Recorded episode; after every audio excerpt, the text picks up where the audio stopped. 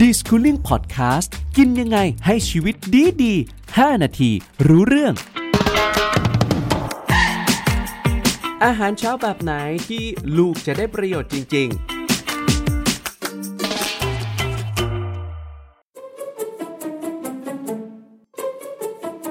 ในช่วงเช้าตรู่ที่แสนจะเร่งรีบของพวกเราทุกๆ คนนะครับ ทั้งคุณพ่อคุณแม่ต้องเร่งรีบไปทำงาน รวมถึงน้องๆ หนูๆ ด้วยนะครับ ต้องเข้าโรงเรียน หลายคนอาจจะหลงลืมครับ ใส่ใจในเรื่องของรายละเอียดมื้อแรกของวัน ว่าสิ่งที่เรารีบกินรีบเคี้ยวรีบกลืนในแต่ละคำนั้นน่ะได้ประโยชน์ต่อร่างกายมากน้อยขนาดไหนครับ วันนี้เราก็เลยเชิญครับ ผมคุณพักพัฒสอน สระชันทพงศ์นักโภชนาการโครงการ Food for Good มาร่วมแชร์ไอเดียกันนะครับว่าอาหารเช้าแบบไหนที่น้องๆ จะได้ประโยชน์จริง ๆ สวัสดีครับคุณลูกปลาครับ สวัสดีค่ะคุณโตนอย่างที่บอกไปนะครับในช่วงเช้าที่แสนจะเร่งรีบของทุกๆ คน ก็เลยอยากจะให้คุณลูกปลาเนี่ยช่วยบอกหน่อยละกันว่า วิธีการเลือกอาหารเช้าที่มีประโยชน์ต่อร่างกายเนี่ยควรจะต้องเลือกแบบไหนที่เหมาะสมกับการเริ่มต้นวันใหม่ครับ จริง ๆ แล้วอะค่ะ อาหารเช้าเนี่ยมันก็มีส่วนสำคัญมากที่สุดครับ เลยนะคะ เพราะว่าเป็นมื้อในการเริ่มต้นวันใหม่ ซึ่งจริง ๆ แล้วอะค่ะ เราเนี่ยก็อยากจะให้เด็กๆอะค่ะ ได้รับประทานอาหารที่มันครบ 5 หมู่ใน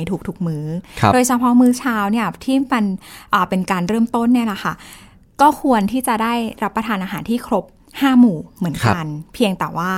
ด้วยสภาวะสังคมในตอนนี้ที่ครับเราต้องเร่งรีบตื่นแต่เช้าไปโรงเรียนนะคะการที่เราจะหาอาหารเช้าที่มันครบ5หมู่เนี่ยมันค่อนข้างยาก ยาก ใช่ค่ะ ดังนั้นเนี่ยถ้าเอาให้พอจะ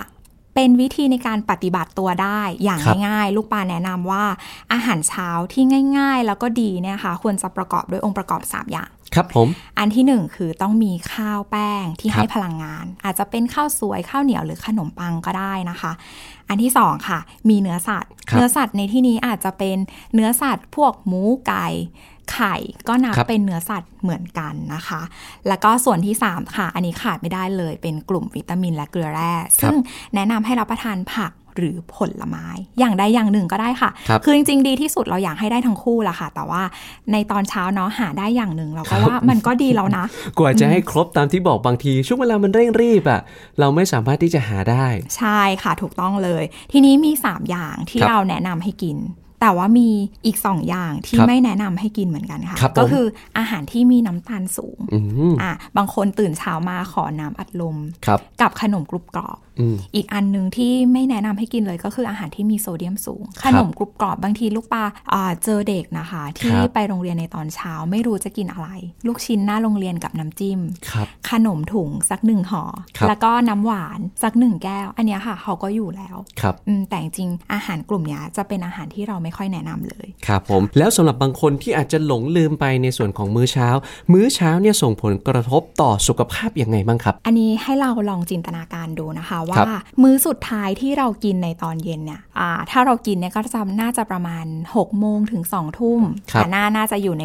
เรนจ์นี้กันครับทีนี้กว่าเราจะได้กินอาหารมื้อเช้าอะค่ะ ก็7โมง8โมงแล้ว มันเป็นเวลากว่า 10 ชั่วโมงที่ร่างกายเนี่ยไม่ได้รับอาหารเข้าไปครับซึ่งในจังหวะที่ร่างกายไม่ได้รับอาหารเข้าไปเนี่ยร่างกายจะอยู่ในโหมดถนอมพลังงานครับอ่าทีนี้โหมดถนอมพลังงานเนี่ยค่ะ การทำงานต่างๆของร่างกายเนี่ยมันก็จะอยู่ใน เซฟโหมดครับเขาก็จะแบบพยายามใช้พลังงานให้มันน้อยที่สุดนะคะ ทีนี้ถ้ามื้อเช้าคุณไม่ได้กินอะไรเข้าไปเลยอะร่างกายมันก็จะไม่ตื่นอืมสิ่งที่ชัดเจนที่สุดเลครัยบคือ ไม่มีแรงครับแล้วก็ไม่มีพลังงานที่จะไปทำกิจวัตรประจำวัน โดยเฉพาะเด็กค่ะ เด็กเนี่ยเป็นวัยเจริญเติบโตครับเขาต้องการพลังงานเพื่อที่จะไปทั้งในการเรียนหนังสือ แล้วก็ทั้งในการออกกำลังกายทำกิจวัตรประจำวันนะคะครับอืมและรู้ไหมคะว่าอวัยวะไหนในร่างกายของเด็กเนี่ยค่ะที่ใช้พลังงานเปลืองที่สุด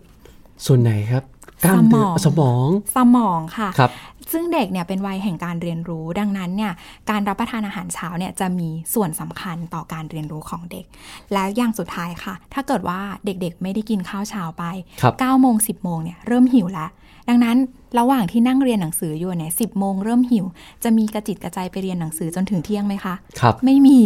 อันนี้ก็คือเห็นได้ชัดเลยว่า การไม่รับประทานอาหารเช้าเนี่ยก็จะส่งผลกระทบต่อการเรียนของเด็กๆ แน่นอนครับค่ะมื้อเช้าที่พี่ลูกปลาจะแนะนำเลยมีเมนูไหนง่ายๆบ้างครับ จริงๆแล้วเนี่ยลูกปลาอาจจะไม่ได้อยากจะแนะนำเป็นเมนูครับแต่ให้กลับไปสำรวจอาหารเช้าของตัวเองว่าเป็นยังไง บางคนนะคะชอบกินข้าวเหนียวหมูปิ้งครับมีข้าวแล้วมีเนื้อสัตว์แล้ว แต่ขาดผักหรือผลไม้ครับอาจจะไปเติมส้มสักหนึ่งลูก หรือว่าแอปเปิลสักหนึ่งลูก อันเนี้ยค่ะ ก็เป็นอาหารเช้าที่มันมีสารอาหารที่มันครบถ้วนมากยิ่งขึ้น หรือแม้กระทั่งอะข้าวผัด ของเด็กๆอะค่ะ ที่คุณพ่อคุณแม่อาจจะทำให้ครับเป็นข้าวผัดกับไข่หรือหมูก็ตาม ผักอาจจะน้อยคุณแม่เติมผักให้ อันเนี้ยค่ะก็เป็นอาหารเช้าที่มันมีความสมบูรณ์มากยิ่งขึ้นแล้วค่ะ ครับผมนี่คือเมนูอาหารเช้าแบบง่ายๆ ที่พี่ลูกปานแนะนำเราไปนะครับ แต่ถ้าอยากจะเห็นภาพได้ชัดเจนมากยิ่งขึ้นกว่าเดิม ผมแนะนำเลยครับกับรายการอาหารจานสุกที่เราจะตระเวนไปทั่วประเทศนะครับแล้วก็เสิร์ฟให้กับทุกคนเนี่ยได้รับชมกันทุกวันเสาร์เวลา8นาฬิกาทางไทย PBS แล้วเจอกันใหม่ใน EP หน้านะครับ